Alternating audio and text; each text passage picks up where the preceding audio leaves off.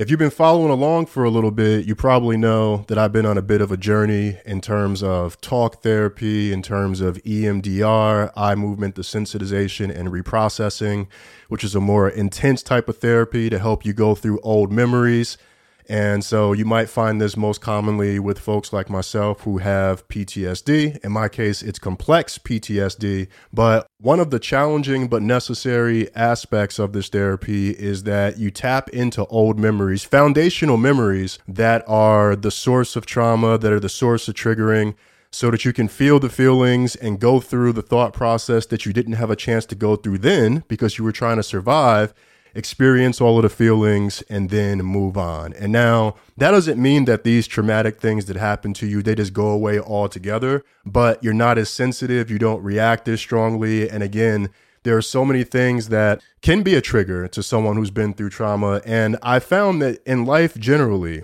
and so, speaking for self, I've found that in life, when I've had situations where I've blown up, where I've gotten really angry, where I've acted out of character, a lot of times it wasn't what was happening in that particular moment that set me off. It was what that particular moment reminded me of.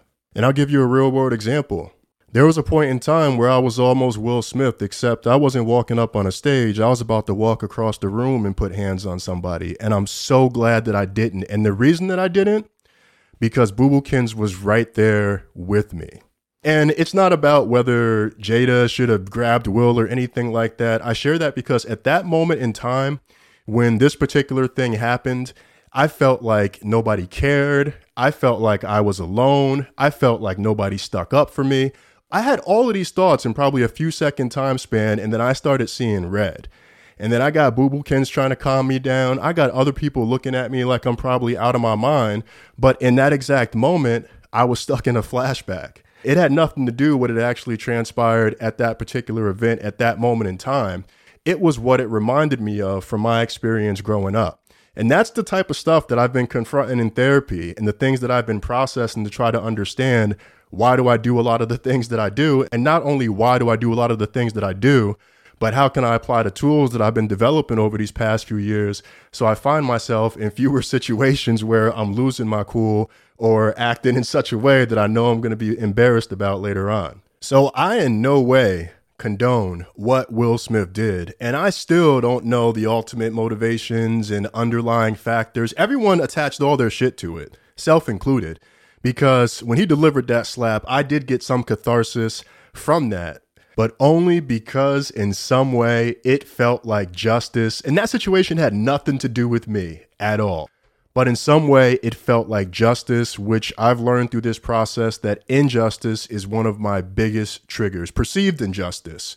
And now I'm not talking about like someone getting away with like stealing a candy bar. I'm talking about something where somebody is mentally, emotionally, physically harmed, and there are no repercussions for it. And so I in no way condone what Will Smith did. But if he was trapped in a flashback and he did see red and he walked up there and took action because he felt like he was getting vengeance for something that happened many, many years ago, I have the empathy to understand that, even if it was wrong. But yo, let me update you on this journey because healing is freaking exhausting.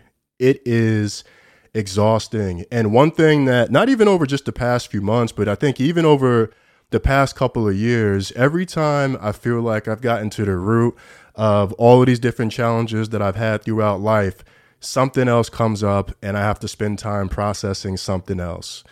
And there have been several times over the past few months where I'm like, all right, I finally gotten to the root of what's going on. I know what it is. I'm ready to work on it. Only for me to dig a little deeper and find more, then have to process it. Dig a little deeper and find more, then have to process it. And that's been going on for a while now. But yo, I recently had a breakthrough of sorts where I got comfortable enough to finally have a conversation with my mom about all of this past trauma, how the dynamic between her and my dad impacted me to this very day. And it wasn't an easy conversation to have, but it was a necessary conversation to have. And it's probably the most enlightening conversation that we had, but in a way that I didn't expect. And so I won't get into all of the details of everything, but I'm telling her about the various uh, trauma that I endured growing up. I'm talking to her about the dynamic between her and my dad and how that's impacted me to this very day. And I get to the end, and you know, I'm thinking that she's gonna get emotional, she's gonna cry, she's gonna say, I never knew. And you know what her response was? Gee, good luck healing from that. Good luck healing from that. And it was at that moment that I realized exactly where I came from. So I love my mom. I love my mom dearly. But it was the moment that I accepted that I grew up with two emotionally absent people who were doing the best that they could, whatever that meant for them at that particular time. But that still ultimately had the impact that it did on me. And for all of this time, I've been worried about having this conversation with her, how she's going to react and disappointing her. And, you know, is she going to want to talk to me afterwards? And then I actually get her response and I see, like, this is what I had to work with. And again, I love my mom, but this is what I had to work with. One parent who was emotionally unattached, dissociated, and emotionally unavailable. I mean, that's probably the same thing as emotionally detached and then another parent who dissociated through alcohol and drugs, who wasn't there mentally most of the time because he was out of his mind, you know? And it's shit that seems really fucking unfair. It does. And it is. And so many of us got our wings clipped in one way or another when we were younger, and we never had a shot. Many of us never had a shot. Me going through all of this and realizing in retrospect that my situation was not what I thought it was realizing in hindsight that I did not grow up the way that I thought that I grew up and having to process that, that's heavy work. That's heavy work. I can tell you while I'm thinking about all this, the podcast is the furthest thing from my mind. But I'm back now because I had this conversation and I think that I've been blocked for a long time because I've kept so much of this energy in and I've kept so many of these thoughts in and never actually shared them with my mom because I was worried about how she might respond. And even that has shaped the way that I interact with people, becoming a people pleaser, you know, things like that. But she was able to withstand what I said. In fact, she was just fine, or at least it appeared that way. And I think getting that perspective where now I'm like, yo, this is what I had to work with. What else was I supposed to do? And was it unfair? Yes, it was really fucking unfair. Anyone who has to deal with shit like this, it's really fucking unfair. And it impacts people in ways that they don't even know, ways that I did not know for the majority of my life.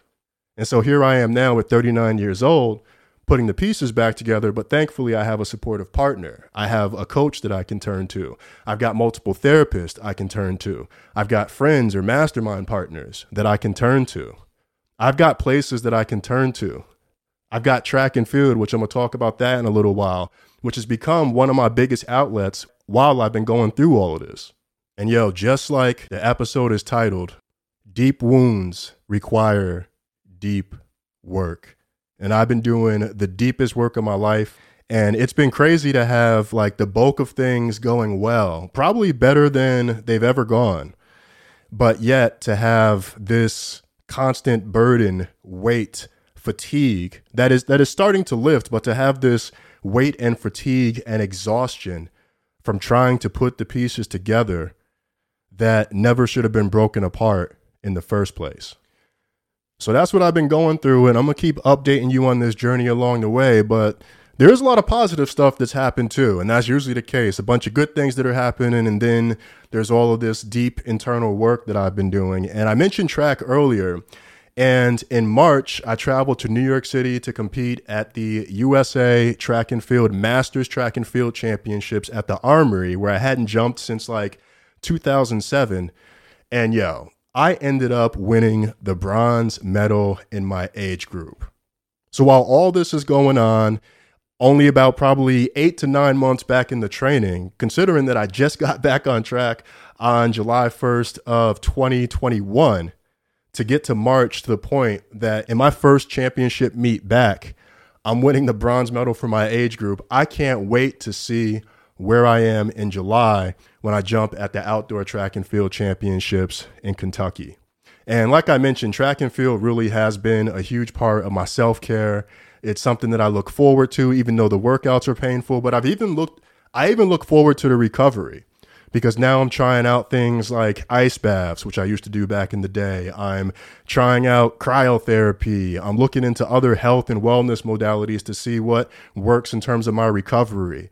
I'm working on my sleep habits and my sleep health and hygiene so I can get more rested because, oh, by the way, in addition to everything else that's happening, I'm also studying to become a certified wellness coach, and that should be complete by the time we get into May. So I've got that going on in the background as well. And yo, it has been eye opening to understand the role that sleep plays and just to understand the way different hormones and chemicals and all of these things interact throughout our body throughout the day. And I'm looking forward to talking a lot more about the wellness side of things. And it's a way that I've naturally been gravitating toward anyway because I'm on this journey. And it's not just a mental one, it is a holistic well being journey. It is one where I'm not trying to find the ultimate balance. I'm just trying to find more balance on a day to day basis because shit's never going to be perfect. Things are never going to be 100% aligned. There's always going to be something that requires some tinkering or some adjustment. But for me, how can I get the most out of the time that I have available? How can I elevate my energy? How can I be a better partner? And so, why am I sharing all of this? Because I know too many people who are publicly winning who are struggling behind the scenes. Overachievers, high performers, online celebrities, even some real life folks who on the surface are doing really well, but they are struggling behind the scenes with things not just that happened today, but things that happened years ago. And I want to start showing people that there's a different way to win, you know? And I want to talk about how you invest in a different way where it's more about the continuous investments in self because if you're not in good health, you're not in a good space, a lot of the other stuff is not going to matter. Yeah, money helps, but if all the other aspects of your life are in poor shape, you're probably not going to spend that money wisely. And if you do, you're probably still going to be in a situation where those people who are most important in your life aren't getting the most out of you. Hell, you're not getting the most out of yourself. So you're going to hear me talking about that a lot more when I come back sharing more of this journey and also talking to folks who can speak to the many aspects of health. I know I probably said that in a past episode too, but having had this conversation with my mom, I did feel a bit of a release. And I do feel like I'm getting closer to regularly releasing episodes and getting back behind this microphone. So that is all that I have for today.